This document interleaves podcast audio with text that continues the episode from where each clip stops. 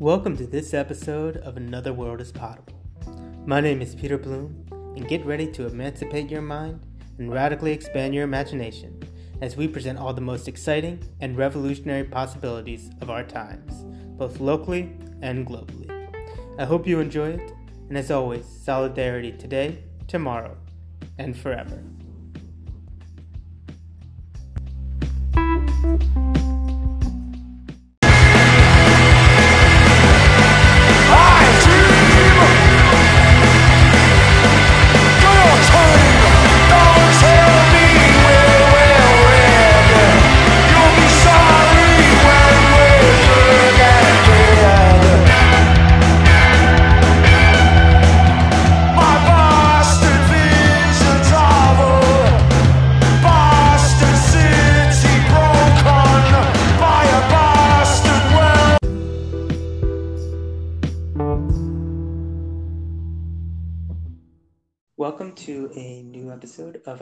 Is Potable. Um, I'm with a very special guest, uh, and we're going to be talking about a couple things, uh, both the activism he's involved in and also the amazing kind of theories and work he's doing right now that I think are so incredibly relevant. And, I, you know, I, I think everyone's going to be as interested in them, hopefully, as I am. Um, I'm here with Dr. Tanner Mirrlees. Um, he's a member of the Socialist Project, and he is one of the key people thinking about uh, what he and others have called media imperialism. So, Tanner, thank you so much for joining the show. Thank you so much, Peter. It's a treat and pleasure to be here, and I really appreciate that kind and warm introduction.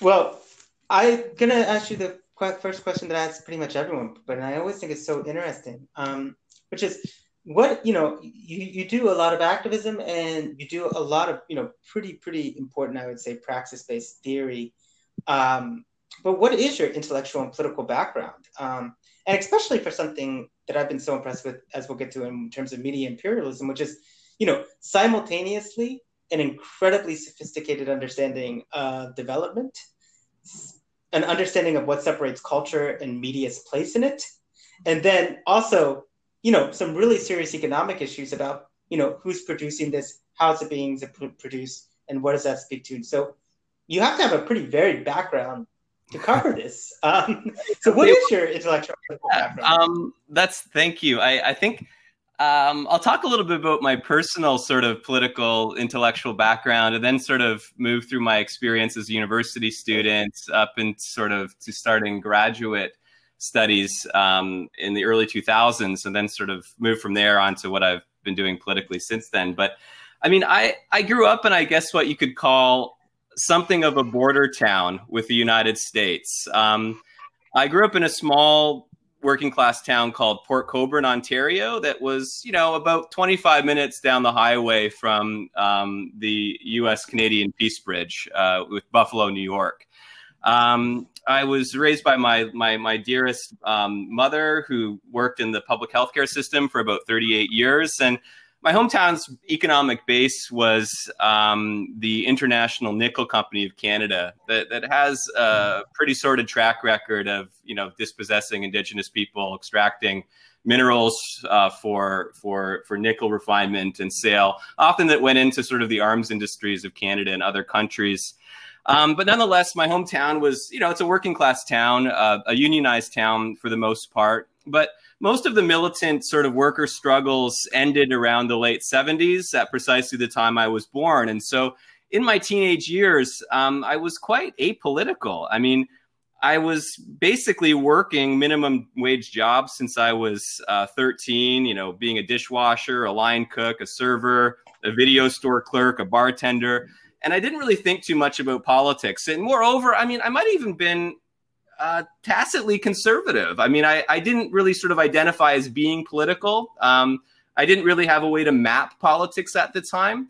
But to give you a sense of sort of where my media was coming from, it was coming from across the border. I mean, I recall watching Fox Fox TV all the time. I'd watch The Simpsons and then Fox News, and that was really the sort of media apparatus that was shaping, I think, the way I was thinking about a lot of things at the time.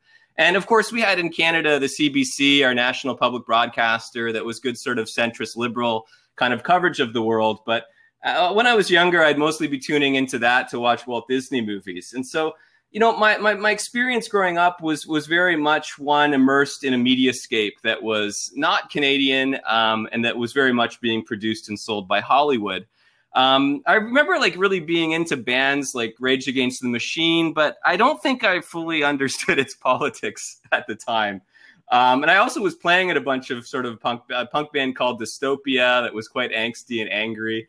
Um, so that was kind of like my early teenage sort of you know years. Um, but when it came to actually developing a more intellectual sort of academic sense of the political world, I can say that it was my university experience that was formative. So um, I moved away. I went to the University of Guelph's English and Theater Studies school. Um, I was into acting. I was acting in a lot of plays. Um, I was also in English, reading a lot of literary theory, a lot of cultural theory, uh, a lot of post colonial literary studies. Um, Marx really wasn't in vogue at the time. You know, it's so interesting to reflect back upon that moment, even in academia, because I don't recall reading anything by Marx until the very last semester of my four year four year undergraduate experience. I mean, it was a really significant low point for democratic socialism, right? Um, it was like a dirty word. I mean, people just wouldn't even say I'm a socialist or I'm interested in socialist politics at the time. Uh, was that similar for you uh, growing up at the time or, or, going to school at the time or? Um, to, to be honest, yes, in, in many ways. I think that certainly it wasn't until my third year, yeah, in studying. And then, granted, I, I was studying kind of uh, politics, philosophy, and economics. So I had a little bit more exposure. But certainly, I mean, the difference between the late 90s and now is a difference of kind as opposed to degree. I mean, if anything, Marx was often seen as quite outdated and, you know, not, you know, something you had to read as kind of a historical relic as opposed to a contemporary way more more more in like a bit of like the post-marxist deconstructionist mode where you kind of read marx to sort of highlight all of the vulgar assumptions being made about economy and the working class and sort of how societies change and there's always a bit of a knee jerk this is sort of like economically reductionist and we need to talk more about superstructure and culture and often I found that people would engage in Marx only to sort of you know deconstruct and then dismiss it and then move on to some some new sort of formation. And and, and I mean. Well, I mean, I think one of the first books that was assigned in my fourth year was like, you know, Derrida's Spectres of Marx, right? Where you're sort of saying there's mm-hmm. something here, but, you know, it was such a different time. So I didn't really, uh, I wasn't really introduced to Marx again until my, my fourth year of university. Um, and, and I don't remember really sort of you know, being, ta- I mean, I was reading some Jean Baudrillard and Gayatri Spivak, and I remember reading Can the Subaltern Speak, which was, was an incredible essay. Um, but not a lot was really connecting with me on a deeply personal level or as related, I think, to my own class experience. Um, but it was really by reading Marx and I think the manifesto for the first time that that sort of theory started to click with my own experience and the political world beyond myself. And I started making those connections um, and perhaps it takes something like the manifesto to do that. Um, uh, yeah. So, so I, you know, I think I was one of those students as well. Um, I was probably one of those students that was like tormenting professors with questions like, like, what is the point of this theory? Like, what does this theory have to do with the real world? and almost getting irritated. I remember, yeah, I mean, just just on that, like, it's funny because you know so much of our uh, trajectory. I mean, I think has a parallel. mine was I read uh, Althusser right after I read Derrida. Um, and I must have read For Marx for about three straight yeah. months. Wow. And then spent six months because I just was so blown away by it. Um. And it felt like, you know, especially on my own, I mean, I was just gaining the theoretical resources to understand something like this, but it also, you know, touched on my own class experience. And then I went back and I really revisited everything with Marx just because of that. So yeah, I mean, what you're saying, I mean, makes a lot of sense. yeah, it's it's so interesting how these. I mean, it's it's interesting trying to historicize our own development. I guess is sort of you know. Um, we're, I guess we're on the bridge between like Gen Xers and millennials in terms of like the mm. whole sort of history of, of socialist sort of formation and, and sort of mm. how sort of developments, you know, worked over time and, and even the intellectual currents within higher education that were both limiting and enabling that horizon of renewed socialist thinking and practice. But you know, it's mm. funny wasn't even. I don't. You know what? So it wasn't reading Marx that that that did it for me. That really did actually. It, that was sort of that was crystallizing some of the things that I was thinking and feeling um, about the world. But it was actually now that I remember, it was a third year um, theatrical production course um, taught by a Canadian historian of radical political theater named Alan Filewod. And it was a 1999, and we staged the um, we staged the agitprop play "Waiting for Lefty," which is a riveting 1935 agitprop play by Clifford Odets. And I'm not sure if you're familiar with the play, but it centers on the lives of um, cab drivers in the lead up to a strike against the owners of a fleet of cabs. And it was inspired by um, uh, the New York taxi riots of 1934. So it sort of like identifies transportation system as a site of class struggle, which was kind of interesting because at the time I was still sort of thinking like class struggle is related to factory or manufacturing, um, not different services such as, as transport. But um, the play spoke to me, and, and you know, it's like about a widening divide between the sort of haves and have-nots, the sort of ruling class and the working class, and there's a lot of sort of very, um, you know, riveting sort of uh, political monologues. Um, and I played the role of Sid, uh, a young cabbie who loves Florence. And basically, it's like, you know, it's both these two young and poor people that are in love that, you know, simply cannot make their way in the world um, because of the, the harsh material conditions um, that they're experiencing. And they, they want to sort of do something very typical, I guess what we'd now call like middle class, you know, move out of their parents' house, save up enough money, get their own house, start a family, settle down, and, and have a happy ever after sort of life. But that's sort of dream simply not possible. They simply cannot make ends meet. So they're kind of like trapped. And then until the end of the play, they unite with other working people to strike against the, the, the cab owners.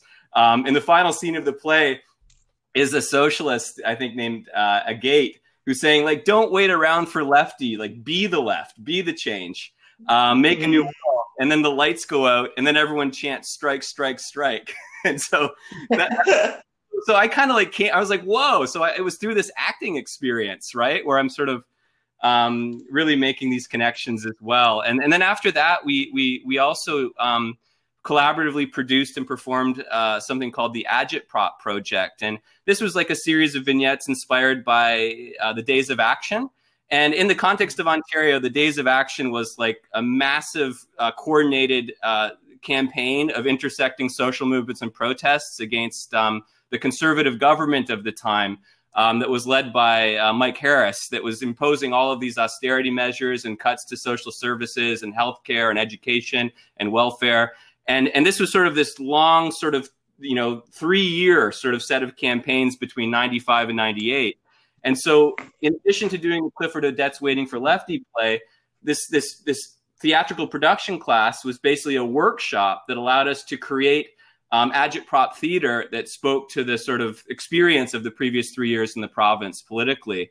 And I was remember I, was I was playing one scene. I played the uh, Alfred Hayes song uh, "Joe Hill" about the Wobblies, um, and that was fun. So so it was sort of like I guess through culture that I became more class conscious and and, and linking mm-hmm. then class consciousness to actual existing politics of the left. Um, and that was also time I think, as you'll recall, where we we had sort of the the anti-globalization movement of movements, so the Battle of Seattle in '99, and and the disruption of the IMF and World Bank meetings in Washington of 2000, and mm. and then also uh, I was reading Naomi Klein.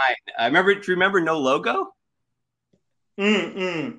Yeah, Absolutely. No, yeah, and that was like kind of like a that was a really incredible book. I mean, I remember just being like, "Whoa!" And you're sort of, you know, global capitalism and transnational commodity chains are being sort of identified, and you've got this renewed critique of commodity fetishism, and you know, the idea is that the Nike swoosh kind of, you know, um, you know, distorts or conceals the sort of horrific conditions of labor that are required, sort of, to produce the shoes on which the swoosh is stitched, and that was kind mm-hmm. of an interesting time too. And so that that was kind of formative. And but I mean, in terms I of think, all, sorry, go ahead. No, I was just saying. I mean, uh, I, I never do this, but it's such an interesting thing. I mean, because I I was uh, part of the anti-globalization protest in Washington D.C. and I remember reading No Logo, and I, and I think it's hard sometimes to put ourselves back there because I think the Iraq War and then the financial crisis, um, and then things that have happened recently feel like such a break. But I mean, it was such an interesting time because you know you were being told every day that how wonderful the economy was. And then you look around and so many of the same issues that you see now were there. And it was this kind of crystallization as you said of a really really interesting i would say not internationalist movement but an internationalist class consciousness that you hadn't seen for what yeah. 30 40 50 years you're, absolutely, and I mean, remember the slogan "Another world is possible." Um, yes, and it was such a sort of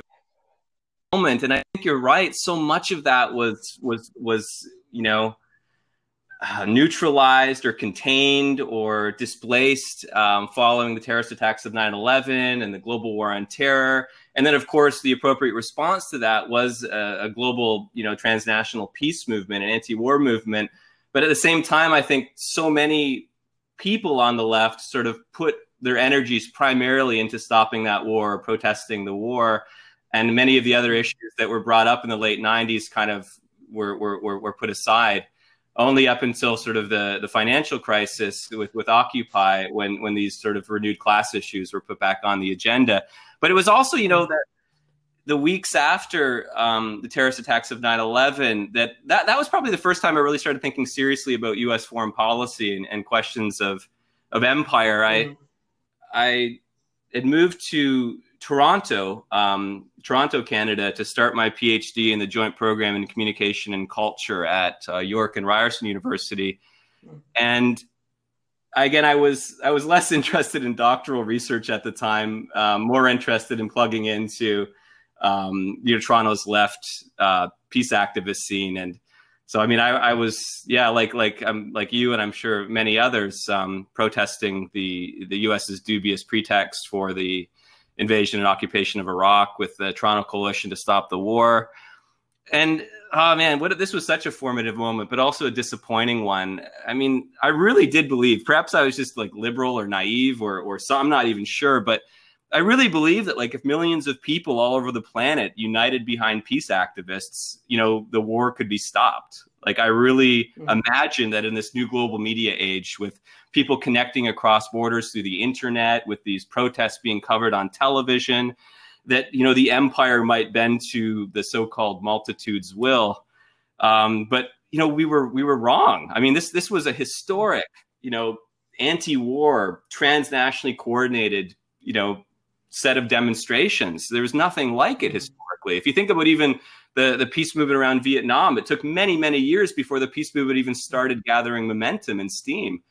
And this was like a preemptive, you know, uh, war peace demonstration.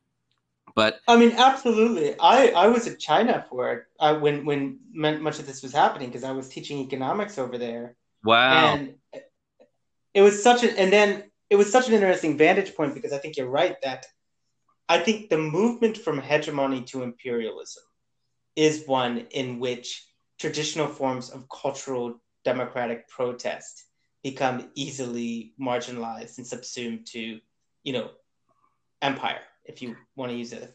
Yeah. And I and I think this was it. Like, I mean, it was very clear even in China that you know that it wasn't going to matter because the U.S. had made a decision that this was going to happen, that- and yeah, and and then when I I will say when I I was after that in the direct aftermath of that I was um a lobbyist as well as a waiter. Uh, so, I don't want to lobbyist for, up too much. a lobbyist for what? uh, no, so okay, so I mean, this is a a, a very tangential thing. At, at, one point, I was working for an anti-nuclear weapon campaign. Wow. Um, yes. So then, um, from that, I, you know, I could see in many ways. I mean, just within both the Democrats and Republicans. I mean, I don't think people always realize, um, and this is why I think the media imperialism stuff is so fantastic.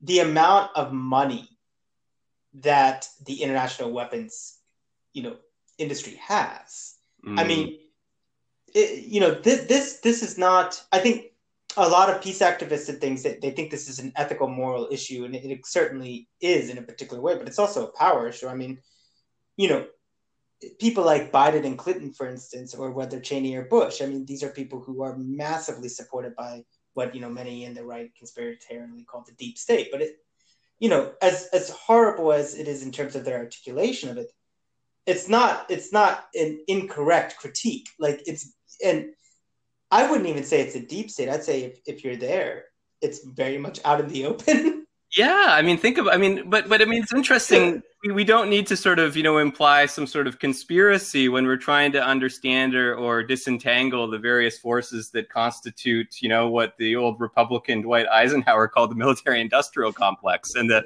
the influence yes. it has right on everyday life, on economics, and on politics too.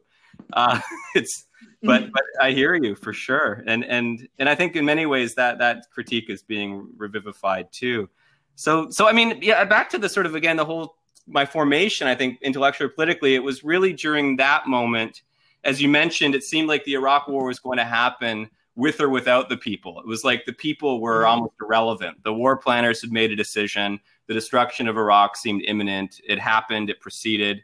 And that sort of did make me question my assumptions about street protests, you know, as a viable means of social change. And I think it was probably after that disappointing experience that I wanted to plug into something more structured or more organizational or something that could sort of withstand or sustain itself over the ups and downs of the many sort of street protests that, that we've experienced. And, and, um, but anyway, I, I, guess like, so I, I, I was a bit lost in my PhD program after that. And then fortunately I was found by a, a wonderful mentor, um, Colin Mooers, who was one of the very few socialist and Marxist profs uh, doing kind of communication and cultural studies at the time um, in my program. And so we we we basically um, he supervised two special historical materialism courses in which we read all of like the great Marxist cultural and communication sort of works. Um, you know, starting with like you know Marx's German ideologies, like fragments from Gramsci's prison notebooks, like aesthetics and politics stuff by Walter Benjamin and Theodor Adorno and Max Horkheimer, and and then the Birmingham Center for Cultural Studies tradition works by like Raymond Williams and Stuart Hall and and you know Paul Willis and Angela McRobbie and you know it, stuff on ideology by Terry Eagleton. Like it was like awesome. It was one of like my most my happiest, most utopic experiences having one full year you know, uh, with without you know, freed from this realm of necessity to just sort of like read deeply and broadly on the history of mm-hmm. sort of this cultural theory. Um, and I was able to sort of also meet some really, really thoughtful and brilliant people um, during my years in the PhD program. I met Ellen Wood and David McNally and Leo Panitch, and um, ended up writing my, my, my dissertation, "The State of Cultural Imperialism," which returned to the political economy of communications work by by the U.S. scholar Herbert Schiller. And I was trying to sort of revise and renew this theory of cultural and media imperialism for the 21st century. Um, and that's been sort of part of my my I guess research trajectory since then. But so that's I guess like that's sort of like a broad overview of like I guess the personal to the political to the academic back to the political. Um, some of like I think the key moments in my life that shaped um, you know how I sort of came to start thinking about these issues and and trying to do something about them concretely. Um, mm. No, I mean I I think it's fascinating, and I also think it, it shows the ways in which you know you can bring activism together with scholarship, and I think in many ways is that's easy to be lost. But you know the trajectory you've had.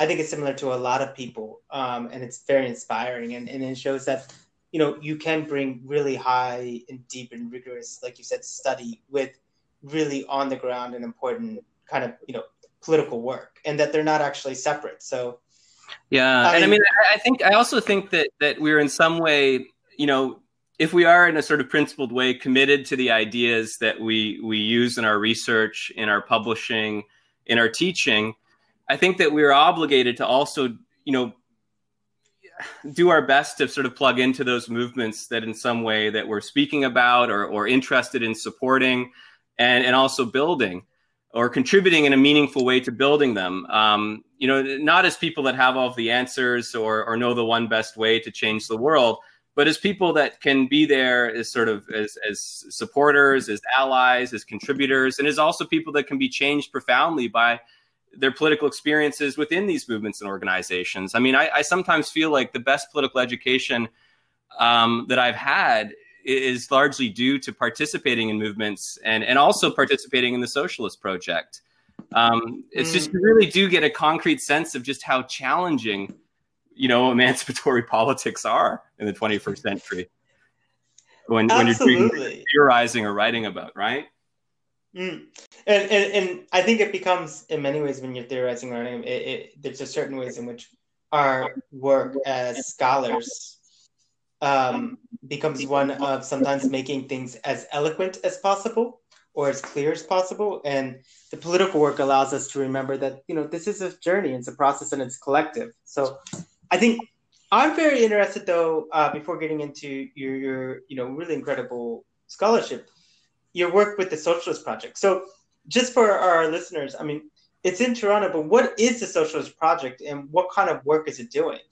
Sure. No, thank you. That's that's that's a great question. Um, and so you know, when I was giving the, the sort of narrative historical overview of my own intellectual and political formation, I, I kind of stopped at, you know, I, I sort of participated in, in the anti-war and the peace movement, and then sort of became kind of disappointed by, um, you know, street street protests, I guess. Um, and at the very same time that that those um, demonstrations were happening, um, a group of, I guess, independent leftists in Canada um, that were from Toronto um, established the Socialist Project as a new organization. And some of the key sort of founders of the organization were um, Leo Panitch and Greg Albo, who are currently the co-editors of the Socialist Register. Um, and there were, uh, you know, Sam Gindin, uh, a number of other independent sort of leftists that had come out of the the the the, the new left and the new new left of the '90s, and people were searching for a new type of democratic socialist organization. Uh, I think like a new kind of collective project that was something in between um, a, a movement and a party. It was like an intermediary space of sorts between those two poles, where it was either you're going to you know throw yourself into party politics and parliamentary politics or you're going to sort of stick to sort of often single issue campaign based social movement um, you know activism. And i think it was intended as as a bridge or between those two sort of poles um, uh, or an intermediary space of sorts where we could build our collective capacities and resources um, over the longer term so that, that was established in, in 2003 um, I participated initially when I was doing my PhD, and after sort of my PhD experience between 2003 and 2009, uh, I took a step back between 2009 and 2016, and then I sort of been active since 2016 again. So the Socialist Project's gone through about three or four different iterations or phases, um, often constituted by by long members that have been part of it since 2003 um, but more, more and more um, new members that that were not a part of the first and second iterations of the project. But I guess, like I, in terms of what it is, um, I, I, see it as a non-sectarian organization that's open to socialists from a wide variety of historical tendencies and traditions, and so it wouldn't identify uh, explicitly with sort of the 20th century's various tendencies, um, you know, whether they be social democratic, Leninist, or Trotskyist. It, it's would say like these are salient and significant contributions to the history of, of the left. Um, but we want to try to forge something new and different that is in tune with our times without, of course, dismissing or re- relegating those contributions. I think the sort of attitude was that we need to sort of think, you know, locally about what's going on in Toronto, the specificities of, of the Canadian scene, then also link sort of to international and transnational struggles at the same time. Um, but without sort of the, maybe the confidence of the, you know, 20th century tendencies that kind of seem to sometimes have answers uh, to a lot of questions. Um, some some of the I mean again some of the the members would strongly identify and say oh yeah I mean I had participated in social democratic politics for 30 years and I became disillusioned with that or I was part of a Maoist group at one point or I was part of a Trotskyist organization or we, Lenin still does have a lot of really valuable and useful things to say some might identify as like Euro-communist. You know, re- a lot of people read Nico Poulantzas and say like Poulantzas is where it's mm. at. You see the United States and the DSA, Poulantzas being, I think, a significant theorist as well. Mm. So, you know, it's an intergenerational organization. I think you've got people from the the new left, um, the sort of '90s, uh, um, you know, anti and alternative globalization movements, and then most of the people that I've met over the past few years are, are literally just coming of age um, right now as socialists. So it's really, really mm. exciting to have this intergenerational mix, and it can, you know, work sort of to create a real dynamism, um, just to sort of see this sort of passing on and down and sort of of, of tradition. We're we're also sort of the the new members that are coming of age as socialists as in these times are also teaching you know the so-called teachers which is exciting mm.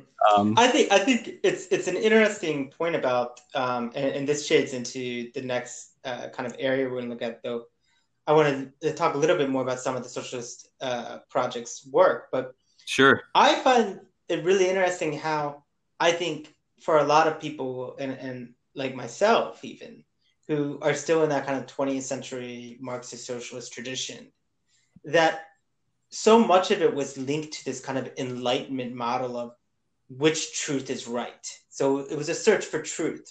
Whereas I, I don't know your experience with this, but I find a lot of the excitement about socialism today is about these, and it's a very kind of social media age where these are all just kind of different perspectives and resources that we can creatively apply, right?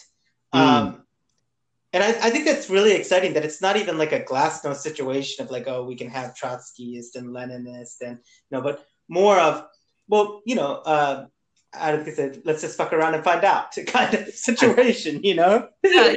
I mean, I, I, think it's through, you know, a, a, structure that sort of empowers, you know, new socialist practices, you know, and one of those mm-hmm. practices mm-hmm. being you know rigorous debates and discussions about what's going on and and and and how the world is changing and why it's not changing the way that we might imagine or want it to and what at a level of strategy or tactics you know can we do in practice to try to move forward and so having those spaces you know with without clear cut guarantees of, of of exactly where we're going or what the future is i think does allow for that sort of that that dynamism and that creativity um, but that's not to say that we don't, you know, think through, you know, serious policy issues because mm-hmm. that's that's important as well. Um, and I mean, one of one of the key members of the Socialist Project, um, Sam Gindin, um, wrote uh, a really excellent article for uh, the Catalyst uh, a few years ago called "Socialism for for Realists." When he's basically saying, okay, here is something akin to to a blueprint. Now, now that article itself is discussed and debated within the Socialist Project. So, mm-hmm. so again, it's it's it's having these kind of open spaces for dialogue and debate.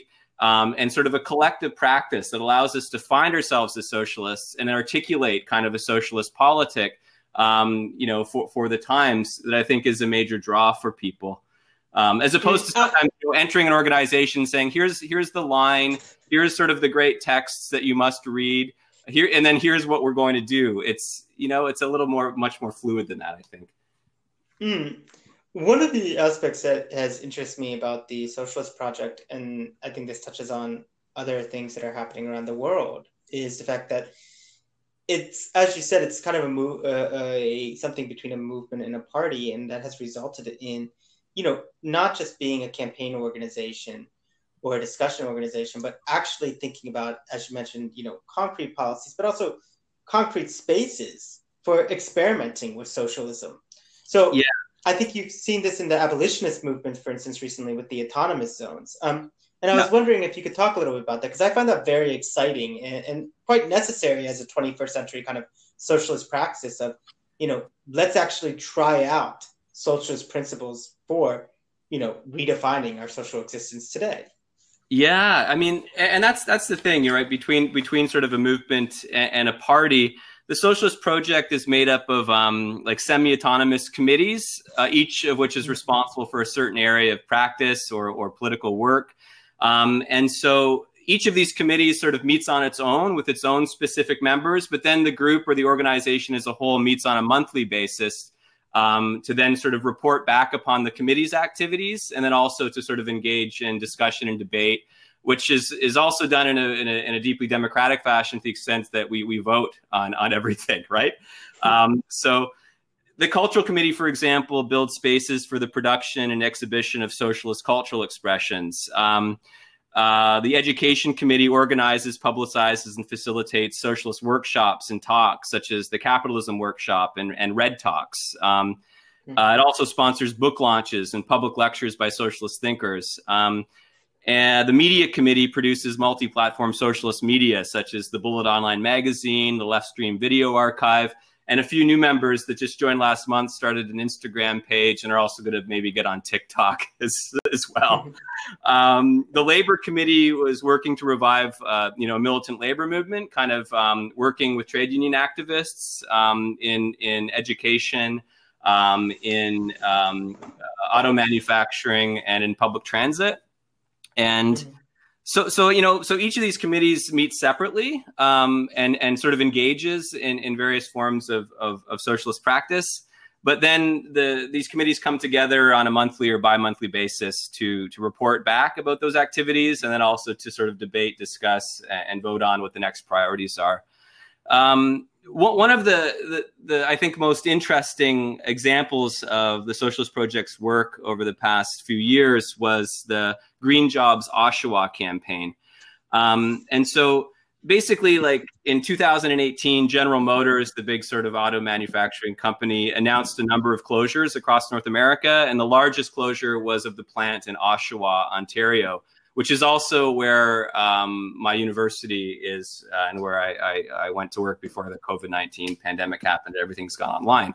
So, so basically, the Oshawa facility was like one of the largest um, auto producing complexes on the continent, but GM basically shut it down. And in response to this announcement, um, the Socialist Project's members joined a small group of rank and file Oshawa workers and also community allies from labor council, from sort of eco socialists to just community members in general to establish Green Jobs Oshawa. And the, the goal was basically to to say like, okay, this plant is is being closed down by GM. This is just squandered economic sort of capacity. We can do other things. We can imagine other ways of reconfiguring this capacity uh, for the social good. We could call for democratic economic planning, um, labor and environmental movement convergence. You know, converting the factory for the public good and sustainability. So th- this was sort of like a very very significant campaign that brought together the socialist project and a number of different you know groups and movements in and around oshawa and the greater toronto area.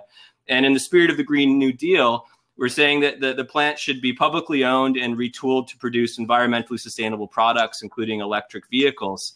Um, i mean it was unfortunate the campaign didn't win um, GM, you know, went ahead, closed down the plant. I mean, it's just as atrocious because GM had received just millions and millions in, in public subsidies uh, over the past mm. decades, and it was just such a waste. But it did, you know, the campaign didn't win, but but it did allow people to create new connections and and and, and forms of solidarity. Um, it raised people's expectations. You know, it was kind of like like you know, it's just like, oh, we can do something different here this plant does not need to be closed. Um, we can actually imagine what this plant could be um, with regard to you know 21st century social, eco-socialist politic. Um, the, you know, it was covered. You know, it, it, the media gave it some positive coverage, like Naomi Klein, you know, and other prominent voices in the global movement sort of you know endorsed it. Um, I mean, my work was minimal for this campaign. It was more of sort of media work, so I made like an infographic. I made a short video. I made some posters. You know, that was really my mm-hmm. my contribution. Um, whereas many others were were sort of organizing at a grassroots level with with with with workers in the community. I was sort of doing some media support for that one. Um, mm-hmm. So I mean, that's that's I guess a concrete example of one of the political practices the Socialist Project has engaged in. Mm-hmm. But my I think that you know I think aside from its organizing work, I think the greatest strength of the group has really just been in the area of, of, of education and, and of sort of creating these spaces for, for socialism to flourish, for a socialist politic and practice to be reimagined, and for people to gain confidence and, um, you know, an ability to sort of, you know, view the world as socialist and then, then sort of think through ways of acting at the same time. Um, so I mean, I mean, for, for about four years before the COVID nineteen physical distancing distancing regime sort of came into effect, I mean, we were organizing on average twenty public events every year. You know, from like public mm. lectures to book launches to talks to cultural, you know, um, events. to film film nights. You know, it was it was it was really good. I mean, it's it's been a bit of a challenge with with with everything sort of being online right now. It just doesn't feel the same. But we're we're we're trying to sort of rebuild our capacity in that environment too.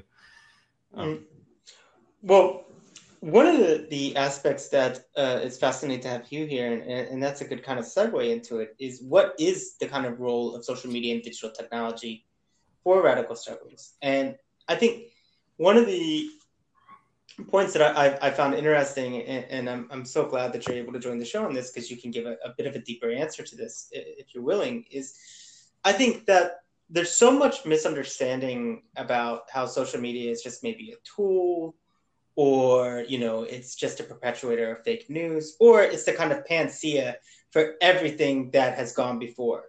Um, and, I, and i think i think would be interesting to explore in terms of you know beyond the surface of on the one hand as someone you know who has this background and, and you know such a thoughtful uh, scholar in this respect like how is it you know changing if you will if you want to use these esoteric terms you know the epistemology of politics meaning you know, how is this actually changing the ways in which we know what we know and make sense of the world and therefore seek to act to change the world? I mean, one aspect of this I think we could talk about is we are in a much more networked society and we think more in terms of networks, for instance, than in traditional 20th century community ways.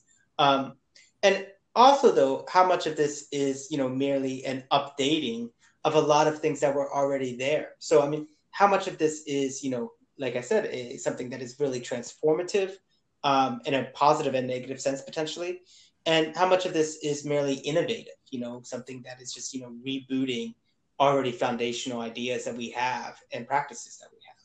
Yeah, that's a really thoughtful question, Peter. Thank you. I mean, with regard to the, the, epistemology of socialist politics as related to developments in media and um, communication technologies, I think it would be really, really useful to try to historicize, um, it, you know, to answer that question. I mean, we could go back to sort of like Marx's time, right, and say, okay, so what means of communication were available to Karl Marx when, you know, with you know dip ink pen in hand writing the manifesto over a few weeks right so you okay so you had sort of the the ink pen you had paper you had a printing press um, and then you had very very you know slow moving means of distribution right mm. so you know marx would you know pen the manifesto the manifesto was then physically or mechanically reproduced by the uh, printing press that was owned by uh, the Working Men's Association. And then you have a whole bunch of copies of the manifesto.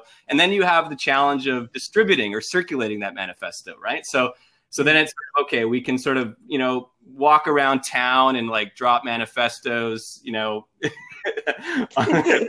what we can try to use the postal system, okay, snail mail as we call it these days. Mm-hmm. Then you also have the challenge of like you know globalizing or internationalizing that socialist content and that means that you need to sort of you know ship them you know across oceans such on boats um, you know or find some way of maybe using um, you know horseback postal services to get them to another part of the the, the the, country but so you know it was it was a slow moving circulation and distribution process um, whereas again i think today's media is very very fast and instantaneous uh, which, mm. which is i think a benefit but but I mean, I think the point is is that you know going back to Marx's time, you know, socialist parties, organizations, activists, you know, we've always been engaging in multimedia communications, but but what we learned, I think, starting from maybe around the late 30s forward, or maybe even earlier than that, during the first Red Scare, um, was was that you know the mainstream media, you know, owned and controlled by capitalists, sort of you know funded largely by ad revenue, was not very hospitable to the free flow of socialist ideas. Mm-hmm. Um, and so we always uh, we always have struggled with the circulation and distribution problem. It, it wasn't that we weren't producing like high quality socialist magazines or newspapers or pamphlets or posters. It's just that finding a mass audience for that, especially as the the sort of electronic and mass media industries developed, was was always a great challenge. Um, so, so I mean, if you look again at, at, at, socialist media in the United States, at least from from you know the early 20th century forward, socialist media was largely marginalized. It was always sort of, you know, relegated to the margins. It did not sort of, you know, get a mainstream mass audience. It could never, you know, capture an audience on the scale of, say, like, you know time magazine. So like even in the 1980s like um, you know radical america one of the sort of great new left sort of socialist magazines had a readership of about like four or five thousand whereas like time magazine had four million subscribers you know? And, and there were mm-hmm. like alternative tv and community you know tv um, you know initiatives that were, were were taking place in the late 70s and 80s as well. But i mean an episode of like dallas on cbs would get like 90 million people watching simultaneously in, in one evening. You know, we, we just. Mm. So I, I, think again to bring it back to to the social media platforms and the new digital media technologies, um, we are learning how to use the internet, uh, digital technologies, and social media not only to produce socialist media, but to instantaneously distribute and circulate it on a scale um, that is unprecedented as compared to the previous hundred years or so. Um, mm. I mean, I when I go on YouTube and even watch all of these bread tubers or left tubers, I mean, some of these significant sort of socialist YouTubers have audiences of now like 400,000 people. Um, mm. This was simply not possible for, you know, it just it wasn't happening. So I think that's kind of an exciting um, development. Um, I think one thing that I would be interested in your view is is also about ways in which we can repurpose uh, not just the multimedia aspect, but the kind of liberal cultures of media that arise from it for more radical kind of ends. I mean, two examples I've seen about this that I, I found very fascinating is on the one hand, the ways in which you know liberal media really revolves around even when it's quote unquote serious journalism, and, I, and I, will put that in quotes. Um, this kind of very personalized liberal drama, right? Who's going to win the election? What's mm. someone's campaign number is this person going to quit um, and you know as someone who's worked on socialist things i mean it was always very difficult because you know it's very hard then to break through that kind of liberal dramatic epistemology that has you know strong roots for 150 years right and right. literary theory is very good at helping us see this with you know structural critiques of capitalism every week um, and what i've seen now is that there's a really interesting ways in which they been able to use it. So I was very interested in the Harper controversy for people to know that the letter that was right. written by, and this was just a classic example of, for me, this ways in which you had this letter that was uh, about, you know, against cancel culture. And it, it was, you know, both the content in many ways, but certainly the, the people who signed it were, it was completely reactionary in many, in, in very strong ways. And this could have become just let's you know engage in, in in a type of like drama about it or get lost in it. But it actually became really interesting to watch how a lot of left-wing groups used a critique of it to actually ask serious questions of who is being canceled actually? Who is being allowed to speak yeah. etc I, I, know. Um, i mean I mean, might, might, we sort of, you know, consider the, the 20th century development of the commercially oriented mass media industries as the United States as um, a, a, perfect expression of of you know cancel culture at large. you know, like yes. canceling the left. I mean, the, the mainstream corporate media for for basically hundred years or more canceled the socialist left. And it was only over the past 10, 15 years or so that we've been able to sort of, you know, rebuild our media and sort of break into um, the mainstream media environment, largely because I think of the role that the internet and social media platforms are playing in our politics. But but I mean, yeah, absolutely right. I mean, it's sort of these these terms like cancel culture get sort of presented by liberals, and then we are then then you see sort of other people on the socialist left or elsewhere um, sort of appropriating uh, that discourse and then articulating it to to some sort of uh, problem that they're identifying with the system as a whole, or or even the structure of the mass media, or the voices that the mass media is privileging for for speech about these matters. Um, mm, I mean, this is an old isn't it? Like this is an old like conservative melodrama, like you know fears about you know. Yes. I mean, this goes back to like the '70s and the rise of the new the new right, um, where it's all mm-hmm. this idea that that there's like the big government, the big media, the big educational institutions. They're basically just brimming and stocked with a whole bunch of radical Marxists, socialists, intolerant liberals, and you know we're, we're sort of like repressing or ostracizing i guess the little conservative white cisgender male's voice this is like a it's like a 50 year kind of like pr line for the right isn't it i i, I think so i mean i think and it's also it's very very fascinating to watch the ways in which also you know people who traditionally wouldn't have to justify themselves suddenly do so i mean i was interested in this letter right? That someone like Steven Pinker was like signing it and was like very upset by it. And it's like, Steve, you're not being canceled, quote unquote. I mean, he's certainly not being canceled because he's, you know, you're not being canceled because like, oh, you're being prosecuted. It's because you're a bad scholar. Right. Like it's called peer review. Like exactly. you wrote several books and none of them were evidence based and other scholars like you know if if you know, as we say in our thing, uh, and I've made the trip before, but so it's a little. Bit but if reviewer number two doesn't like your paper, they're not canceling you. Right, precisely. Right. I mean, can't we just we could even just be be liberals about this and say, yeah, you know, freedom of speech and expression is great, but it always eh, there's consequences. If, you know, just yes. because you speak your mind doesn't mean someone can't speak theirs in response. They might not like what you have to say, and they might sort of call for sort of your ideas to be dismissed or not platformed you know, or mm-hmm. ridiculed by large numbers of people. But that's kind of like a peer review process or en masse, right? And, and, and I, I, think, but I also think that it's it's interesting with the with the social media part, and and was that I've noticed this um, recently that I find so interesting, and I think it's a little bit one of the benefits of how there was this, you know, really fallow period for much of the left, particularly in the U.S., right, where so many things that previously would have been like, what are you doing? Just as allowable. And I think social media has allowed it, which is this kind of do it yourself hacker culture around radicalism. Like now you can go on YouTube and you can, you know, if I want to know how to drill something or, you know, I think I'm all right at handiwork because I've just learned it on YouTube. Yeah. It's, I think a lot of people are doing that with now politics and socialism, where it's like, I don't need to spend. I mean, you should spend quite a bit of time, you know, really understanding the history and the theories. But it's this kind of d. It's like DIY socialism. Like if I want to know how to start a commons, I'll just look it up on YouTube. Well, exactly. I'll comment it.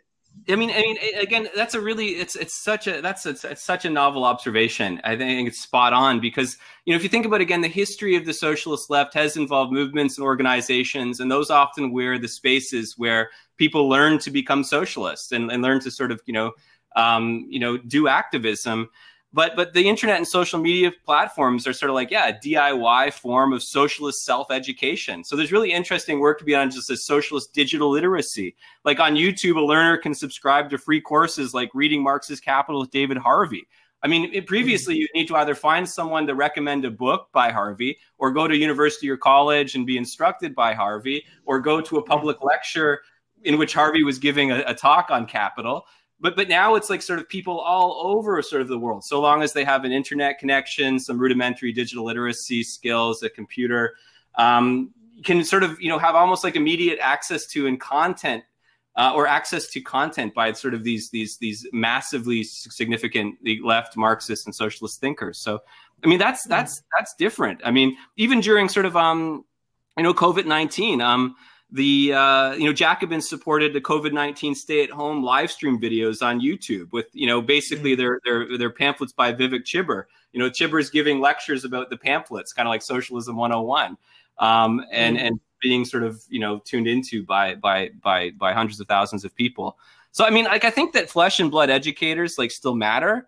Um, yes but but for you know but just think about that. Where are so many of the the organizers and the educators? Often in sort of you know dense urban metropolitan centers. And the fact is is that a lot of people simply don't have access to those face to face or physically proximate meetings. Of course there's lots of grassroots organizing happening um, you know across the us and canada and in smaller communities. But i mean i think historically so much of the organizing and education on left has happened within these metropolitan centers. And so in a way people on the peripheries of these centers can can plug into these these these these these actions, at least at the level of of of, ed, of self education, right? I think I think as well. One of the interesting points is how, and this is going to get a, a, bit out there potentially, but it's the transhuman aspect to it because traditionally, and we, we've all gone through this as organizers. I mean, so much of your job as an organizer is just to bring people in the space together so they can talk and they can collaborate and then, you know, campaign or find solidarity or mutual aid, etc. Right?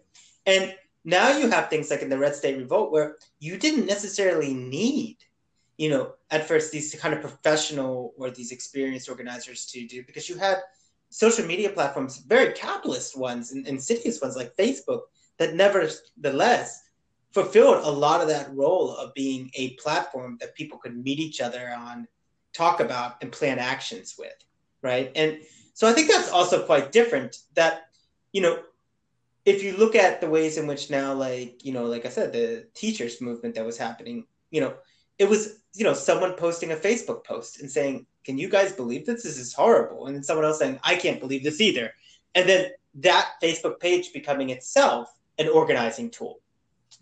That's right. I mean, I, I remember, I, you know, speaking of the Red State Revolt, I remember, I'm, I'm reminded of um, Eric Blanc's book by that mm-hmm. that title, right? And and I think that that, that Blanc, yeah, says like Facebook is really significant to worker self organizing. I think I actually have a quote here. I, I just remember um, I was reading this recently. You know, Blanc writes, "quote Without social media, there's no chance that the Red State Revolt would have developed as it did."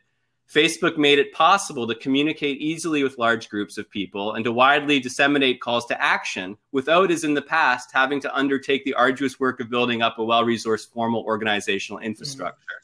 Mm-hmm. Um, and, and, so that, that, that's, that's very, very interesting. But at the same time, I think we also need to remember that, that, that, that, that you know, the GAFAM, you know, Facebook included, I don't think these companies are great friends to the working class. They may be used no, by no. but their actual labor practices are quite quite atrocious. Absolutely, and, and I think you know that that's a really nice uh, way to think about because I think that they can be very good for campaigning, but actually creating kind of socialist platforms, you know, of living a increasingly you know physical and virtual you know commons existence. We need to create our own platforms, and and I think that touches on why your work is so important around media imperialism. So I, I should say I think that for a lot of people listening, you certainly might think that uh, or have an understanding of you know how biased much of the media is, etc. But what you're talking about, I think, is something much more profound, which is the ways in which it, you know the media serves not merely as a kind of tool of imperialism, but as a driver of it itself. And looking at it from a variety of different levels. I mean, I love the analysis that you have about, you know, what does it mean when most of the conglomerates are in the West? Like, what does that physically mean, for instance, right? Um, to actually the information being provided, etc. So I'd be interested, kind of, you know, we we've talked a lot about socialism, etc. But you know, how do you see what media imperialism is? Why are you interested in it, and how does it connect to your broader interest in terms of you know socialism and the radical potentials of social media yeah thanks thank you so much that, that's um i i you know it, Canada is an interesting place with regard to thinking about you know empire and communications and, and issues around media and cultural imperialism. You know, given uh, the country's you know deep integration historically, you know first you know as a white colonial settler state of the British Empire, and then kind of like as a subsidiary proxy ally of the U.S. empire, um, and a middle sort of power, or even a new imperial power in its own right in the 21st century. So these sort of concerns about you know the role that communications technology plays to you know the expansion maintenance of empire economically geostrategically militarily and culturally have have been part of the canadian communications tradition going back to work by the uh, political economist harold adams innis uh, who wrote a book that historicized uh, empire and communications by that that same title. But you know, my interest again in this this topic does largely um, stem from my experience of the post 9/11 global war on terror. Uh, the way that the sort of U.S. based and globalizing media was was framing uh, and creating cre- pretexts for for war in Afghanistan and Iraq and beyond and I was also, you know, noticing the ways by which many, many, you know, Canadians um, were parroting or repeating propaganda lines that the Bush administration's media apparatus was pumping out through commercial news media organizations. And so I was kind of like, under what conditions of possibility can you know people in one country come to fully and completely identify with and and reproduce in their hearts and minds the the, the war propaganda line of another country? I mean, mm-hmm. it, it's it's fascinating. I mean, uh, today we hear a lot about um, Russia's disinformation campaign, right? I mean, the U.S. has been involved in cross-border and transnational, you know, propaganda and disinformation campaigns for over hundred years, and you know, it's it's usually just not called, you know, propaganda or disinformation, at least in sort of our polite liberal circles these days. And so, I was I was really, you know, becoming increasingly interested in these kinds of questions during my my participation in the anti-war movement, and um, so I started researching that again um, when writing my dissertation, The State of Cultural Imperialism, um, which ultimately led to the publication of uh, a book called Hearts and Minds The US Empire's Culture Industry, um, and a more recently co edited volume called Media Imperialism Continuity and Change. And um, I learned a lot from uh, Herbert Schiller, um, who was the you know US's premier political economist of empire and communications. Um, Schiller, you know, wrote sort of the the great book um, Mass Communications in American Empire. Um, and another a number of other works um, on this topic. But then again, in like sort of the 80s and 90s, was largely you know relegated to the margins of, of liberal communication studies, seen as a bit of a dinosaur or irrelevant. It was only in the aftermath of um, the 9/11 terrorist attacks that the questions of empire were put back on the scholarly agenda. Um, and I saw that sort of largely as, as, as, an opening for rethinking and reviving some of Schiller's foundational contributions, but then also updating them for new times. And so I, I kind of, you know, I basically argue that that the state corporate project um, of, of media imperialism is advanced uh, materially and ideologically by a symbiotic relationship between the media agencies of the US state, um, the security state in particular, which strive to win consent to dominant ideas about the American way of life and foreign policy around the world, and the corporations of the US based but globalizing cultural media industries, which seek to make money by producing and selling media and cultural goods to consumers in global markets. And so I'm trying to think through contemporary media imperialism as a bit of a convergence of you know the geopolitical imperatives and priorities of the state um, and the sort of international or global economic priorities and imperatives of, of US based globalizing media and cultural capital. And it's kind of like the intertwining of those two sort of, you know, organizational or institutional entities. Um, and that leads to sort of symbio- symbiotic sort of relationships that, that, that support this process.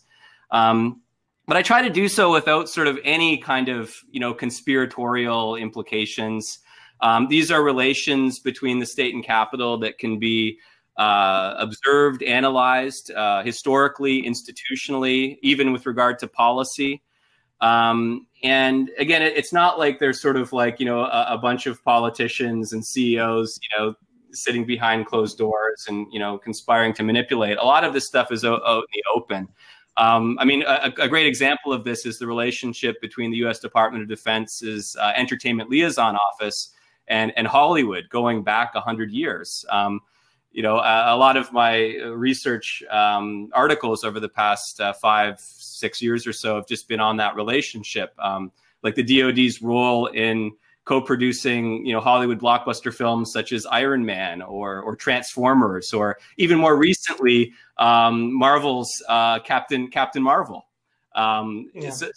you know these are but but anyway um, i think history teaches us that you know the countries with the biggest and most powerful communications and media industries tend to be the most driven to and effective at cultural and media imperialism um, so the us is still sort of the dominant media and cultural imperialist um, on the planet uh, despite its many troubles um, uh, at the present time. Uh, I could just, if you, if you like, I could just even share some updated data about about this, if that's useful. That would be amazing. Oh, okay. Okay. So, yeah, yeah. So, okay. Eight of the top 10 technology companies in the world are uh, US based and headquartered. Um, so, those are Apple, Microsoft, Alphabet, Google, Intel, IBM, Facebook, Cisco Systems, and Oracle. Um, only one of the top 10 tech companies is is based in China, and that's Tencent Holdings.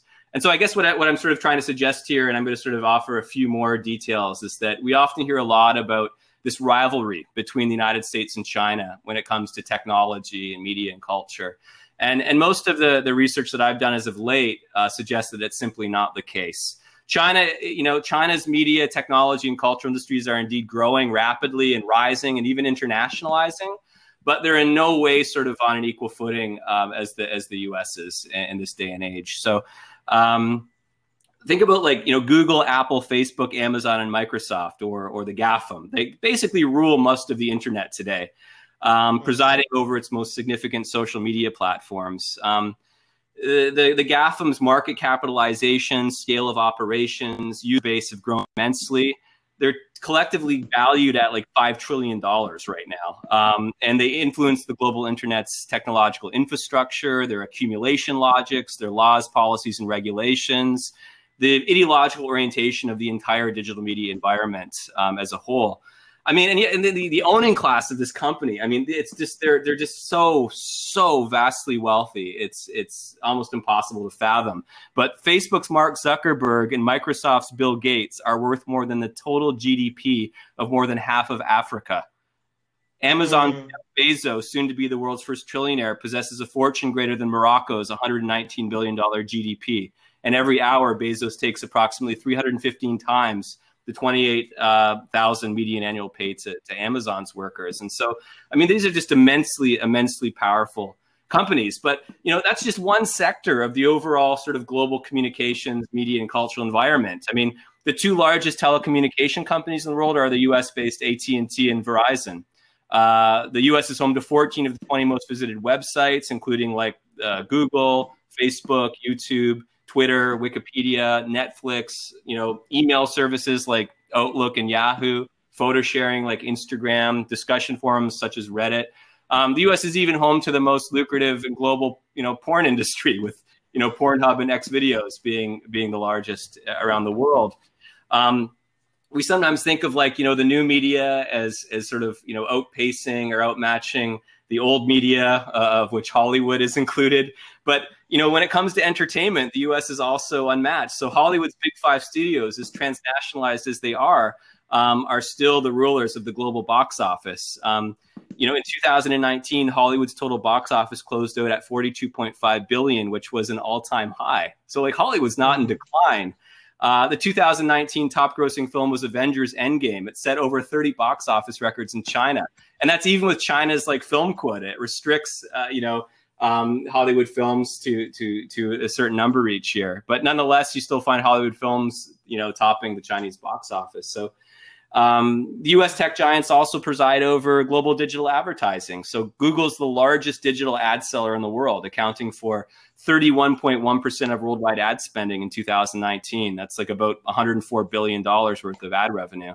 And Facebook's the next with 67 billion in net ad revenues. Um, and then Amazon. And we often don't think about Amazon as like you know, a, a, you know, an ad services company, but but Amazon's um, you know ad sort of sales amounted to 14.1 billion in 2019. So so you know these are just like you know concrete sort of I guess empirical data points to to indicate the continuing strength of of U.S. based media, technology, and cultural industries companies uh, around the world. Um, mm. I think I think it's very. Uh interesting too about how you said things are so transparent. I mean, everything you've said is really interesting. Like we say it as a critique, right? But they're very yeah. proud of this.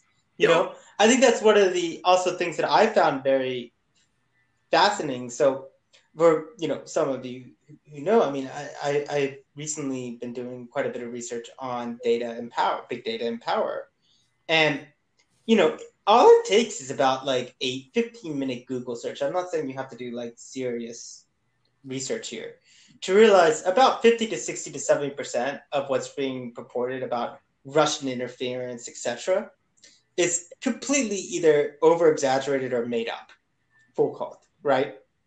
And yeah. this isn't like to justify Putin or Russia, which is you know its own hegemonic actor, but you know, I mean, you know, it's incredible to watch how you know the ways in which the media has in the US has completely, particularly the liberal media, you know, fallen for this kind of new red scare. And then you scratch beneath the surface, and as you said, I mean, you you'll see these kind of discussions about an anonymous CIA source. Well, the minute you hear that, you start thinking to yourself, okay, like yeah. this is going to end up not being true, you know. And I, then you start thinking about what are these interconnections? It's why I found your work about well, the same people who are feeding this information, you know, to MSNBC and Rachel Maddow and things are the same people who are also helping to inform and promote like the Avengers movies. So these are all connected in a in a very real way. And and I wonder, like you know, in this age where now it seems like we have so much more transparency, etc. It seems that you know, and it doesn't take a lot to find these things out. It seems that the right, um, in quite dangerous ways, though, is the one who's more skeptical of the media, where there's such an obvious need for a leftist rigorous analysis like you do to actually say, wait a minute, I mean, you know, you can use whatever term you want, but you know, the institutions of empire, the CIA, the NSA, they are fundamentally using media conglomerates, you know, to spread corporate-based American empires. And you don't even have to like, you know, do FOIA information. Like it's, you know, they're proud of it. Yeah. I, uh, I mean, and, and one, you're right. I mean, uh, you raised so many interesting points there. And one of the most concerning for me is, is again, as you mentioned, that, that the critique of, I guess, mainstream commercial or corporate media is ever more ferociously coming from the conspiratorial right, you know, as opposed to sort of a more principled, sort of analytical, you know, left sort of. You know, I mean, we're, we're still doing this analysis, of course, but I'm, I'm speaking more in terms of popular opinion or or pop, mm. popular political movements because remember again in the 90s again during during the sort of you know high point of the alternate or anti-globalization protest movements you know there was a rich and vibrant and dynamic sort of you know cyber left and alternative media sort of you know uh, development initiatives happening in the us and elsewhere and, and that always positioned itself against kind of you know the corporate controlled advertising backed you know you know you know security state supported mm. you know media um, and that was largely you know the impetus for so many of the vibrant media reform movements. Um, I mean, I associated with I mean people like like Robert McChesney, you know, the eminent political economist of communication in the United States. Um, and then what happened? I mean, I think you know in in the 2000s, um, especially leading up to to Trump's you know taking of the White House, was that you know Trump started spewing this kind of you know critique of the mainstream media that then that assumes that the mainstream media is in fact controlled by like radical Marxists and socialists. Mm. Um, and that's mm. very very dangerous and, and, just flat out false. Um, so I think the, the other points that you made, like yeah, I think that we always need to consider the organizational sources um, that are producing and distributing um, information to sort of you know mainstream media journalists or organizations. And you know we have that ability to sort of j- just check the sources. And unfortunately i mean i think the, the history of us commercial journalism indicates that far too often with regard to matters of war and peace or national security and insecurity and, and, and empire in particular liberal journalists um, are far too ready just to sort of reproduce the official source information um, mm. They say, okay, this is coming from the CIA, this is coming from the NSA, this is coming from the DoD. We can't see this information is spun. Uh, you know, this this must just be credible, authoritative, reliable, and we're just going to report that. You know, so for example, the the build up to the 2003 U.S. sort of invasion of Iraq is is supported by a whole bunch of official sources in conjunction with the mainstream news media. Um, mm-hmm. And even the New York Times, a few years later, right, comes out and says, we want to issue apology to the public. I mean, we, we failed miserably to do a responsible job um, of, of, of, of, covering this war. Um, yeah. But it's always like retroactive apology. It's always like, oops, like, you know, we were manipulated by the DOD's public affairs or propaganda agencies or the Bush administration spin machine or whatnot and we, now we're going to sort of apologize for for that. We recognize they're wrong, but then it happens over and over again. Mm. It's remarkable.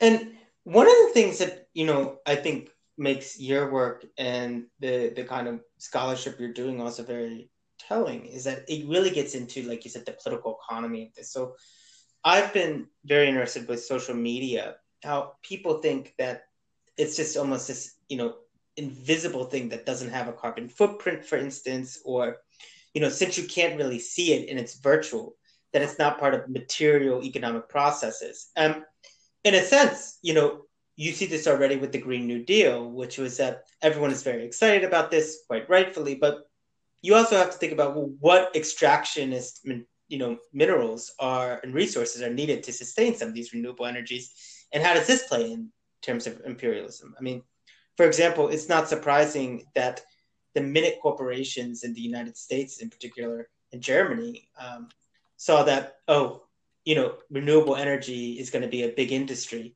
That all of a sudden, you know, the Bolivian center left president, who they weren't happy with, but they were kind of allowing, um, wasn't necessary and was completely anti democratic and a dictator and needed to be overthrown because Bolivia has, you know, has has these types of resources and minerals. And I think what I'm interested in some of your work is like, how do we begin to also allow people to see not just the kinds of ways in which cultural hegemony is made, but the actual very concrete, you know, environmental and economic relationships that are oftentimes made invisible within our new kind of social media world.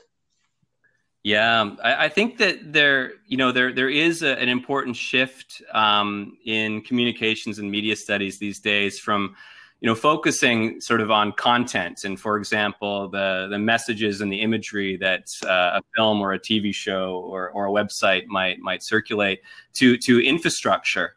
Um, like serious kind of investigation of the actual existing material infrastructures that make the flow and circulation of content, uh, of ideas, of symbols, of images, of messages possible.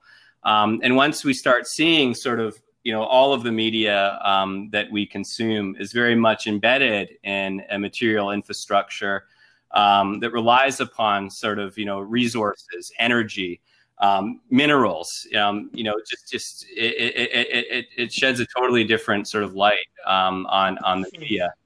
Uh, one of one of the, the, the, earliest contributions to, to this area of the study that, that I'd recommend um, would be Greening the Media by Richard Maxwell and Toby Miller, mm-hmm. um, in, in which they sort of say that we really need to consider um, the environmental and ecological um, you know, costs and consequences of, of the media we produce and consume.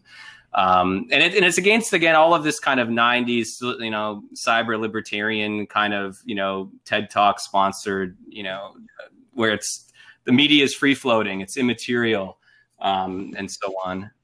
It's green, and they're sort of countering that those arguments. Like the shift to a fully digital economy will be a much greener, cleaner, uh, mm. low sort of energy, resource intensive economy, um, mm. which is the case. I think I mean, and and that's a really wonderful kind of point, and, and I, it also then brings to it, I think, some of the kind of last questions that I had because I think you've also been very thoughtful about this is the ways in which, you know, how can we reimagine digital relations and social media networks operating in a socialist world? And one dynamic that I think is really paradoxical, um, that sometimes doesn't get enough press, is that ironically, social many socialists and people on the left and progressives have used social media in quite normal capitalist ways, which is you know let's get our opinion out and let's get you know hits etc. Whereas one of the things that's more under the surface is that corporations and capitalists are actually using social media and digital relations and platforms in incredibly socialist ways, though quite scarily so, for you know improving their profit. I mean, I don't think people always recognize how much open source problem solving now is becoming a very prevalent part of any multinational uh, corporation, right? Or collaborative advantage. Um, so I was wondering, in a sense, how do we work to read to, to you know to use social media in a way that actually both advances the you know socialist and progressive struggle, so to speak, but also you know re- shows how it can be used as a you know space for playing out socialist values of cooperation, mutual aid, um, you know, etc. Yeah, great. I mean, I, I think I do. before trying to answer that that that that significant question, just maybe speak a little bit more uh, uh about the limits, as you mentioned, when when when when we use these these you know corporate controlled social media platforms to to impart or receive you know I, I, ideas um, that are aligned with our our worldview, like you know, when we're logged into using these platforms, we're, we're getting used basically by what Jodi Dean long ago conceptualized as communicative capitalism or what mm-hmm. uh, Nick Srnicek recently calls platform capitalism. So, like, just think about the sort of relationship that we enter into, the social relations of using social media for socialist communications. Like, we must first consent to the owner's conditions, right? So, when clicking to accept, we become the users and we're subject to like Facebook's terms of service, policies, community guidelines, um, including its right to collect data about everything we say and do while logged in. So, I mean, a, a, lot of people in the political economy of communications have been theorizing this as, you know, doing a form of unpaid digital labor and functioning as like an exploitable prosumer commodity. Um, so we're literally kind of working for the platforms um, by by being on them, by interacting, by posting, sharing, creating uh, distributing content. And all of this feeds the dataveillance model, as, as you mentioned earlier, um, which leads into, um, you know, big advertising revenue returns.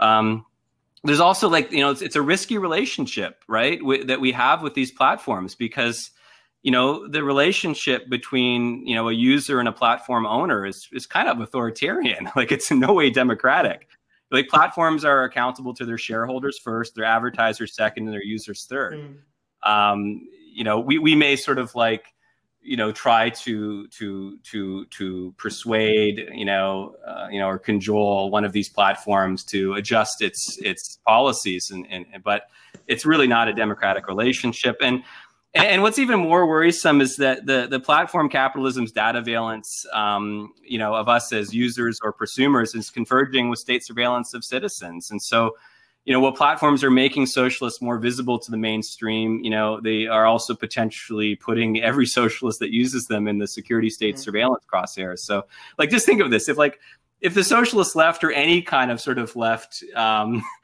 um, became a serious challenge to the status quo, I mean, the NSA just you know needs to turn to social media platforms for a registry of like who's who, right? And yes, in the past, yes, you'd have exactly. like boots on the ground kind of like you know intelligence officers infiltrating and immersing themselves in these little groups and organizations and basically reporting back on what's going on um, these days you just have to go to someone's facebook page uh, you know exactly it's it's weird and and then there's also like questions of equity right so i mean sometimes when i'm when and, and you know and, and maybe the lack of diversity in a lot of you know socialist media production circulation on platforms like um a lot of the leading, say, YouTube socialist influencers are young, male, white. They possess socialist cultural capital.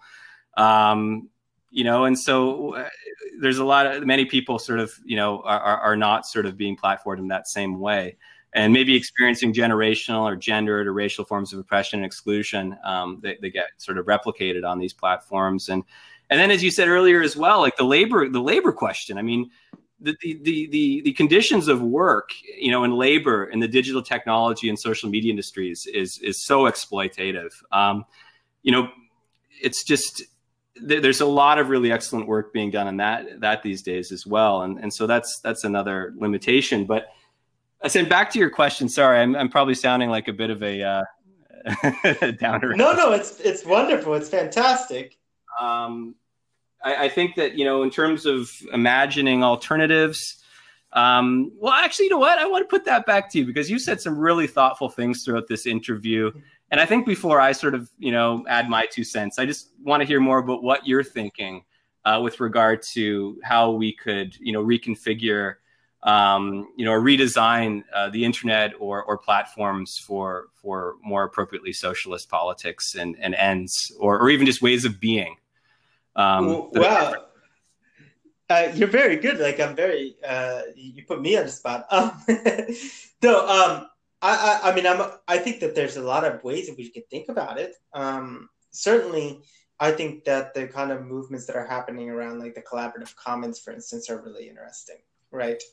Um, I think that these are ways in which you create platforms that allow people that are not only commonly owned and supported, but actually allow people to connect, learn, and you know, economically recreate their communities together. Um, I think another thing that's quite interesting is using you know really strong uh, networks to create transnational supply chains through these technologies that rely on things like digital fabrication and 3D printing, right? So mm-hmm. if you have global design and local manufacturing, um, that's a really powerful way in which you can, you know, put in place anti-capitalist networks using social media.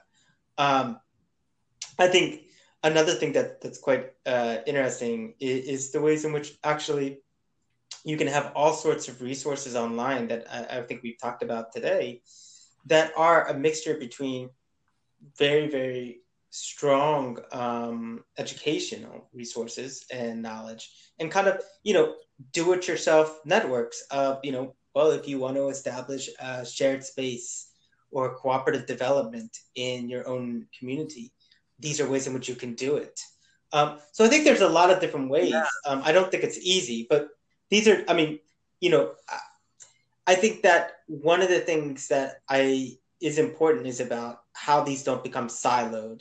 And also, I think, you know, the work that you do is so important because it's, you know, we know the technologies that we could have to do some of these things and they're already being used, but we can tend to maybe be too come too optimistic because, you know, capitalism and imperialism doesn't like to give up power easily. No. Um, no, and so that I guess that's. I mean, I, I, really appreciate your your thoughtful, you know, proposals, and I think they all have, definitely have a significant role to play in in, in democratizing um, the internet and digital technologies. And I mean, given how powerful empire and and capital, um, you know, are, especially with regard to the actually existing internet, which again is is pretty much controlled by the GAFAM um, save sort of smaller examples or startup firms or intermediary firms that in some way are reliant upon the ecosystem that the GAFAM presides over. Like, I just wonder what positive role might, you know, the public sector play, or even, you know, for lack of better words, mm-hmm. the state play, you know, in, in this process of democratizing the internet. I mean, I think it's important to remember that it was the post-war American state that kind of brought the internet into being, like for issues of you know national security, and then much later capital accumulation. Like the internet's commercial use was, if I recall, illegal up until 1992, right?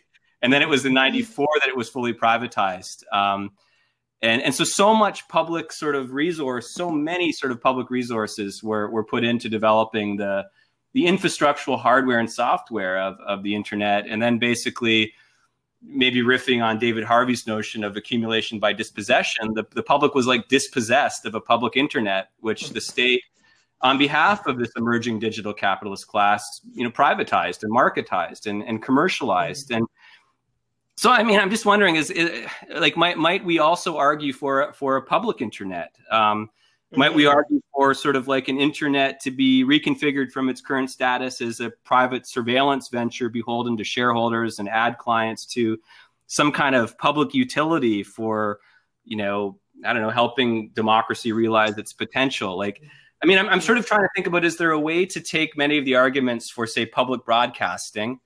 Um, you know, or a public media, and, and, then sort of make similar, you know, cases for the internet. Of course, they're two different kinds of technology but but I, I think that that yeah, I mean, history teaches us how technology initially made for one reason can be remade and reconfigured for another. Mm-hmm. You know, technology is never determined, nor is it fully and completely determining. I mean, I'm I'm not a, a technological determinist, so. Mm-hmm. Um, you know, it's politics, it's power relations that determine technology's design, intended role, application, impact. Mm-hmm. Um, I mean, I know I might get into trouble with some of the new materialism and the object oriented ontology folks when saying that, but um, I think that I would actually probably get them in a little bit of trouble by saying you're not sufficiently analyzing the political economy that shapes this technology that supposedly mm-hmm. acts on um, and intersects with. with uh, absolutely. I mean, well, I, I, think there's there's two aspects there, right, Tanner? It's like on the one hand, if you want to get into the more philosophical as- elements of it, it it's it's a mixture between this kind of political economy and know, materialism, which to say that it's about the ways in which people and things are continually rematerialized and reproduced, you know, um, within quite dynamic power relations. Um, and I also think, though, that you're absolutely right. I mean, two things jump out at me at a very basic level in terms of, you know, how we could actually directly engage at this in terms of the political economy level. I mean, the, the one is um, actually taking a lot of the architecture and infrastructure that you mentioned. So, I mean, you look at Amazon. Do you know how easy it would be to nationalize that and use that as something that better allocates, you know, needs for the public good? I mean, they, I think, in a sense, you, you, you could continue, please. I mean, this this is this is so exciting. No, but I, I think you know I've talked about this with others, but yeah, I mean, you know, in a sense, we've already funded these infrastructures because Amazon didn't build itself. It's all taxpayer money in many ways. So they've created infrastructures for these massive platforms of delivering goods to people and allowing them to do so in a convenient way. And in a sense, they've already, you know, put in place ways about the society of a society of abundance as opposed to lack, right? I mean, you know, it would be yeah. very easy to to repurpose this for creating for not only you know making this something that's a public utility almost, but it's something that could actually be used um, you know, to efficiently in, in sort of yeah, to to efficiently, instantaneously, just in flex time, you know, meet people's actual human and social needs. It's like the most efficient distribution and circulation system imaginable, like ever established. And so, it's about sort of what goods then sort of are prioritized yeah. circulation, right? Uh, healthcare, absolutely, social services, and then you know, and then sort of make sure that all of that is is universally accessible to to everybody. Um, mm. And and that's again where I think that you know thinking through the kind of community and grassroots and, and innovative strategies that, that I think you initially started thinking through and speaking about, and combining those with these other sort of forms mm. about how this could be public infrastructure um, committed to allocating, you know, you know, public goods that meet human and social needs. That's a really powerful combination. Um, Absolutely. I mean, one other thing that you talked about that uh, I think is really important that doesn't get enough press, but should, is the actual worker power in this. I mean, on the one hand, I think we've already seen it. It doesn't get enough press, but it's so important. Is you know, workers in the, particularly big tech firms that are finding out that their work is going for you know drones or surveillance, etc., just saying no, and it also brings to the light the fact that that you know, I mean, people always say, you know, they've made so many movies about Steve Jobs, etc., but he didn't invent anything. You know, it's not that he he did any serious work in in, in you know furthering technological advances or something. He just figured out how to better marketize and sell, which should be a relatively cheaply to produce free good. Um, and I think that you've already seen this where workers are saying, you know, wait a minute, these executives are asking us to do this. They don't know anything about technology. They're not the ones making this and we're not going to do it. So i think there's that part that's also very exciting. And also like you said as we can better account for how much money companies are making off our data i think that there's a way in which we see ourselves as you know prosumer digital workers and saying okay well you know we get a, set, a percentage of that if you want to use our data and you want to capitalize it you know that's an employment relation yeah and, um, I remember so, yeah, there was I mean, an art campaign uh, about eight or ten years ago. You know, wages for Facebook. Um, that was mm-hmm.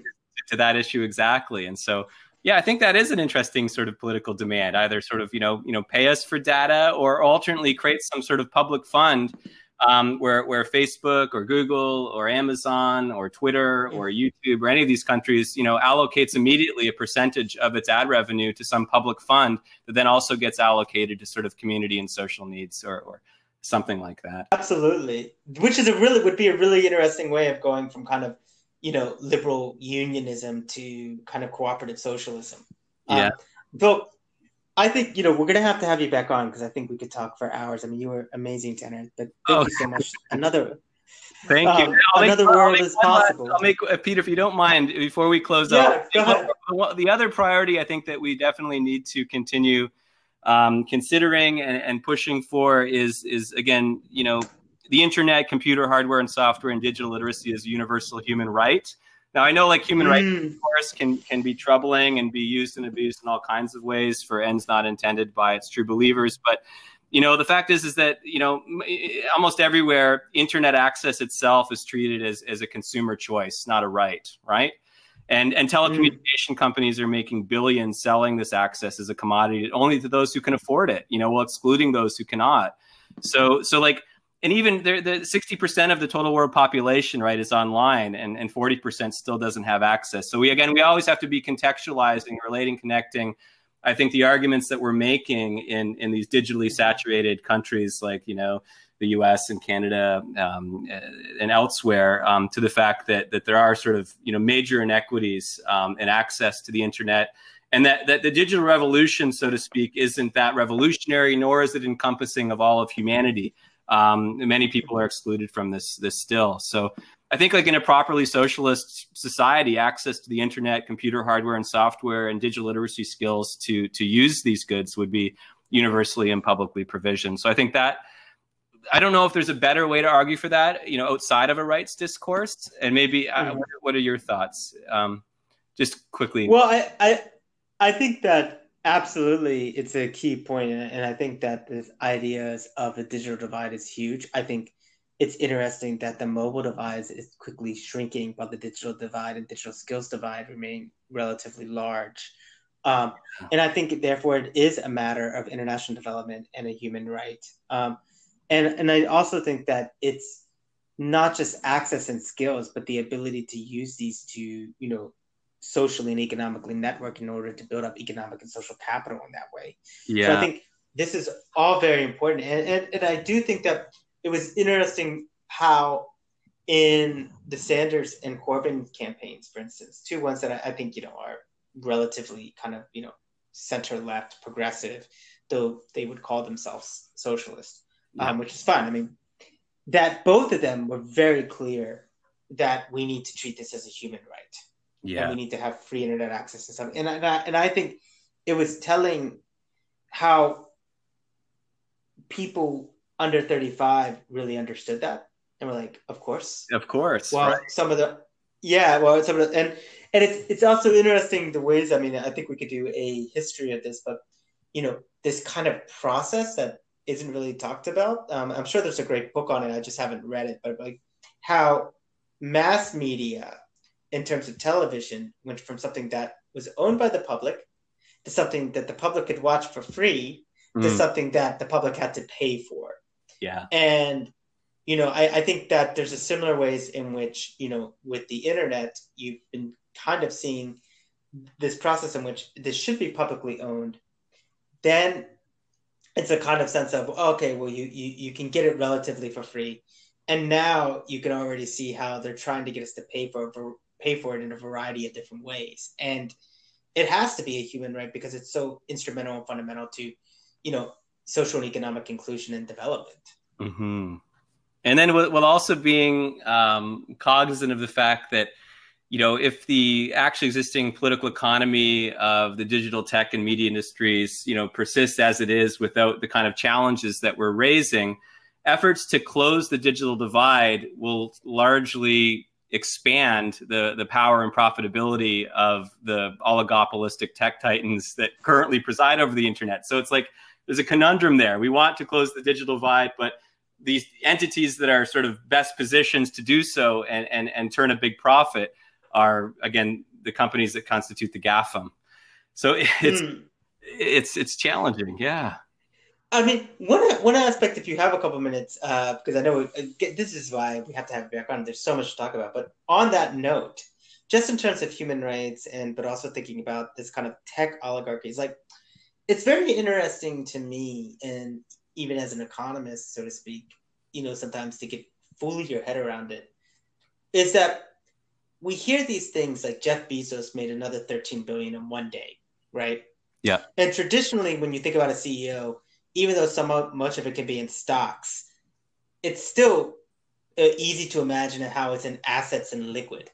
Whereas now, when we say, you know, Mark Zuckerberg is worth this much or Jeff Bezos is worth this much, it's a little bit like, well, that's just made up because it's a projection of, of what they're worth. So yeah. I was wondering, like previously, when you talked about redistribution or reappropriation, it was much easier because liquid liquidity and wealth was much more concretized, right? How do we think about this now when it's like Jeff Bezos doesn't actually have 13 billion more that he can take out of his bank today. Mm-hmm. it's just what he's projected worth. How do we how do we deal with that as socialists in terms of when we act and think about concrete redistribution policies around tech uh, oligarchs? I know a million dollar question. I mean, these these are sort of um, complexities that I'm I'm perhaps ill equipped to to to address efficiently. But I do know like um, some of the people that I have worked with in the Socialist Project, such as you know Leo Panitch and Sam Gindin, you know, are calling sort of sort you know for for democratizing finance, right? Sort of through mm-hmm. through through public forms of of ownership um, and and and control. But you're right. I mean, this this is all sort of speculative and projected, and very difficult to actually um, mobilize and allocate a certain way. Um, so there's something immaterial. yeah, there is something immaterial about yeah. And, and, I, and I do think that's why I think one of the reasons I like the work on media imperialism so much is that, you know, among other things, it does help to concretize these power relations because I think that they are oftentimes part of their power, ironically, is how virtual they are and how speculative they are, and how that stops us from concretizing you know their their materiality oftentimes. Mm-hmm. Oh yeah, I mean, um, we, we I, you know, and again, I, I'd be happy to chat further about about any of these issues um, at, at, your convenience. So it's been a pleasure. Oh, thank you so much, Tanner. Like I always say, uh, another world is definitely possible, and you're a huge part of it. So thanks come, for coming on. You were amazing. Oh, th- thank you. And it's, I mean, initiatives like these that I think contribute in such positive and meaningful ways to the sort of rebuilding of uh, a socialist or, or, or left of digital media ecology that is crucial to um, encouraging, sort of, you know, educating, you know, and also agitating um, for, for radical social change for the better.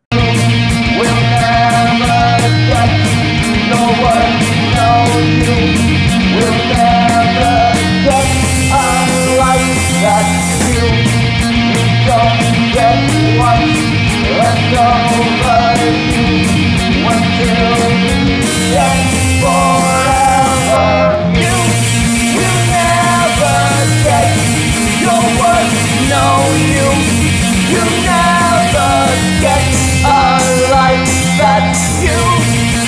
don't get what's left over you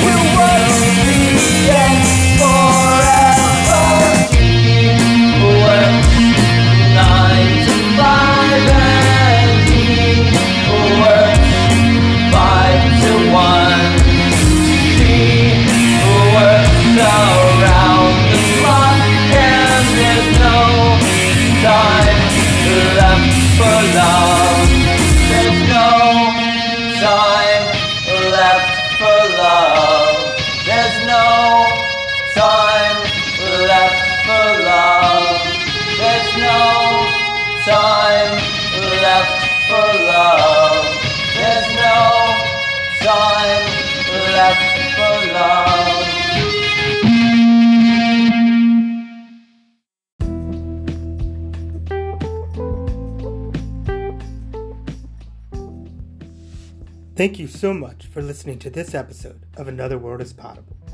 My name is Peter Bloom, and remember until next time, another world is not only possible, but happening right now.